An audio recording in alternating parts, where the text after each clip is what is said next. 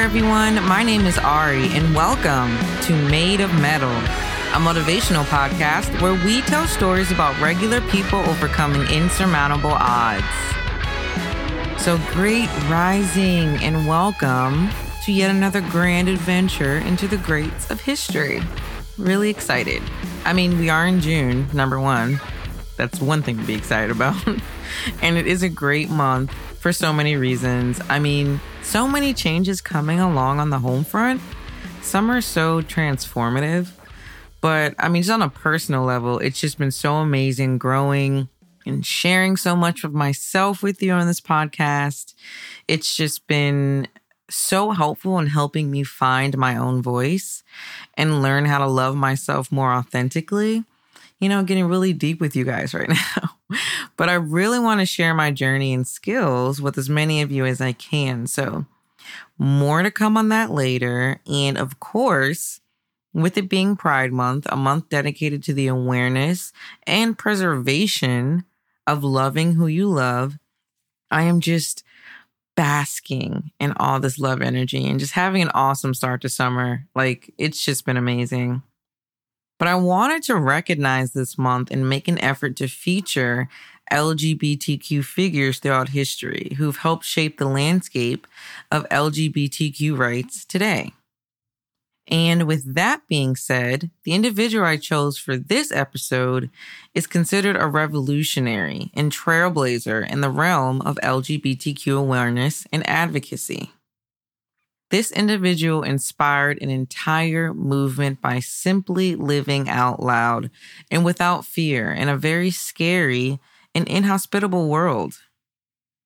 This individual displayed immense courage and strength as they moved forward through daily life in spite of the multiple threats on their well being at almost every moment.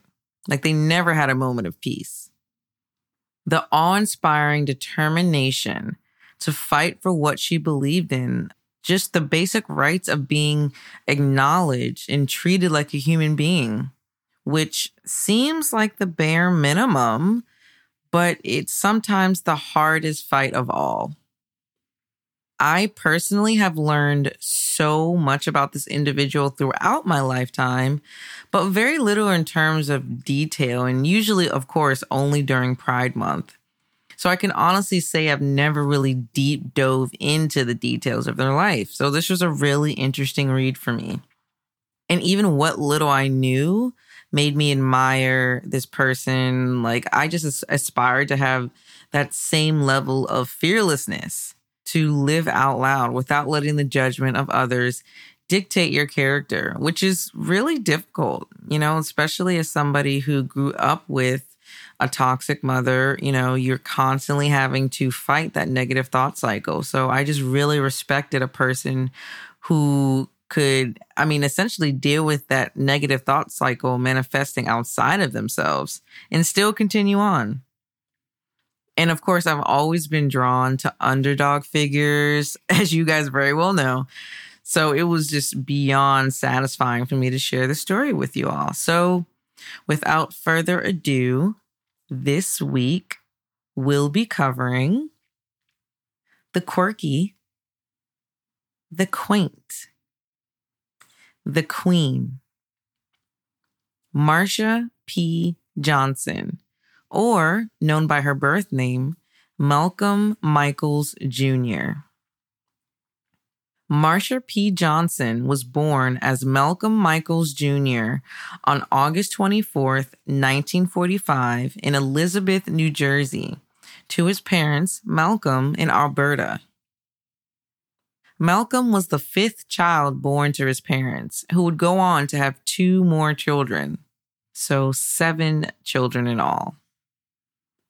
Religion was a strong theme in their household, and the family would spend much of their time in church or studying scriptures at home.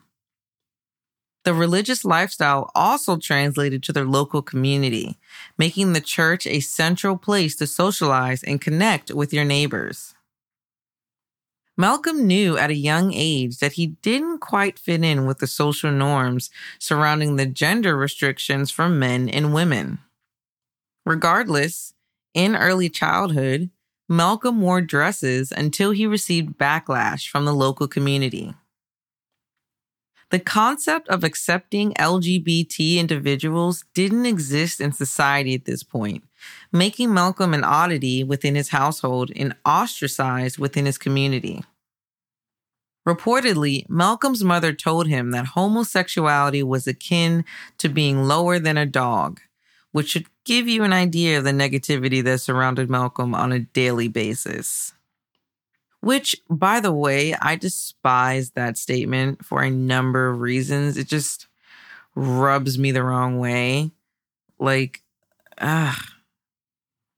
In 1963, Malcolm would graduate from high school in New Jersey and turned his attention to the Big Apple to start a new life. Malcolm was heading to New York City with less than $20 and a few clothes, but nothing more. Essentially, going to a new place to start a new life is a daunting feat, even with the best of support and resources. So the fact that he was doing this just off the cuff with basically nothing is just incredible. Malcolm's new life required a hustle, and he began working as a server within the city for tips. Unfortunately, his server pay wasn't enough to make ends meet, shocker, and Malcolm fell on hard times. Eventually, Malcolm ended up homeless in the vibrant and bustling Greenwich Village, an area that was much more tolerant of alternative lifestyles. It was during this period of homelessness and hustling on the streets, fully stepping into a dangerous and risky lifestyle without any other viable options, that Malcolm really began to step into city life. Malcolm also suffered with mental health issues that were just beginning to manifest as he was being overwhelmed with the rough city life. Being homeless and having a complete lack of community was beginning to take its toll. In 1966, returning to the streets after another stint in jail, Malcolm was motivated to live his truth and he would officially come out as gay and into his new persona as Marsha P. Johnson. Marsha P. Johnson was a drag queen name that Malcolm put together from a variety of places, such as the restaurant she worked at, as well as a testament to her feelings around gender. When people would ask Marsha what the P stood for in her name, she said it was pay it no mind, which was her standard response when people would ask about her gender as well. Which, by the way, I absolutely love that response because I can only imagine how off putting it was for her to constantly be asked this question as to what her gender is. So her response is just so perfect, just so ambiguous. Why does it matter? Pay it no mind. Marsha officially identified herself as gay and a drag queen at the time, but would likely fall under the gender nonconforming expression in today's terms. Marsha's style could be described as feminine, but due to her tenuous financial situation, she wasn't able to buy the flashy fashion she desired. In any case, she would often be seen in drag in long, flowy dresses, a bright wig, and tall red heels, complete with a fresh flower crown or fruit in her hair. But Marsha wouldn't just dress as someone perceived as feminine but also she would mix the clothing norms for masculine and feminine, such as wearing full makeup with a shirt and pants. All of which was completely new and pioneering for those within the LGBT community, as they had traditionally been taught to be invisible and not to draw attention to themselves. Marsha was also quite active in the local arts community in support of LGBT visibility, often arriving in full drag for activism events. Gosh, like I am absolutely in love with this energy because I mean, although she didn't have the best domestic circumstances, obviously living on the street and having to essentially hustle all the time, she clearly spent her days spreading the love wherever she went with her outfits and attitude. And it's just awesome. Speaking of which, activism was always a large part of Marsha's life, from supporting the drag queen movement to being an advocate for HIV AIDS awareness. One of the biggest activist events that Marsha attended and just may have well started was the Stonewall Uprising in 1969. The Stonewall Inn was a bar that had traditionally and historically only allowed gay men to attend in New York. On the very first night of allowing women and drag queens, a violent riot broke out between the patrons and the police. Marsha was credited with being one of the main individuals who were attempting to prevent the police from hurting other patrons. Reportedly, the police set fire to the bar in the second night, and the residents of Greenwich Village took to the streets in a series of protests against the insane treatment. After the Stonewall Uprising, Marsha became an even more prominent figure in LGBT rights. She would become a member of the Gay Liberation Front, which promoted furthering LGBT rights and visibility. On June 28, 1970, Marsha would march in the very first ever Gay Pride rally, an incredible milestone for the LGBT community. That very next month at NYU, another protest event was held after the school canceled a dance upon learning it was being sponsored by an organization that was affiliated with the LGBT movement. Marsha was instrumental in these protests, and another one of her crowning achievements was co founding the STAR organization. STAR stands for Street Transvestite Action Revolutionaries and they focused on LGBT activism and providing housing to homeless gay and trans youth. The STAR organization would go so far as providing resources such as mental support, a family, and even essentials like food and clothes to the often overlooked and mistreated youth within the gay and drag community. Even when they were evicted from their location, the house existed in several different locations and iterations for many lifetimes. Surprisingly, Marsha herself also dealt with resistance from within the LGBT community, as some felt that she was too flamboyant for the movement and was negatively portraying the LGBT lifestyle. In spite of this backlash, Marsha and her fellow advocates still participated in as many parades and rallies as they could, never staying quiet about fighting for what they believed in. A little known fact about Marsha's life is that although gay marriage was illegal in the US at the time, Marsha would tell others that she had a husband who passed away, which means she was even a pioneer in the realm of gay marriage not allowing the country's refusal to acknowledge her union as a reason to deny its existence. In 1980, Marsha would begin living with a friend, Randy, who didn't want to see her go through another winter living on the streets. Randy's partner was diagnosed with AIDS, and Marsha spent much of her time as his nurse and caregiver, helping him with basic needs and treatment. Marsha was exposed to other AIDS patients throughout her time caring for Randy's partner, and this inspired her to take up the cause even more. Just as a reminder, Marsha was also HIV positive and deeply impacted by the lack of acknowledgement for those suffering with the virus. It should also be highlighted that throughout this entire time, Marsha was also dealing with severe mental health issues which sometimes would result in psychotic breaks or being committed to the local mental hospital. In spite of her health issues, Marsha continued to take part in protesting and advocacy. As the social and political climate for gay rights was seemingly getting better, the threats of violence against members of the LGBT community were on a dangerous rise in New York City which Marsha was actively protesting against.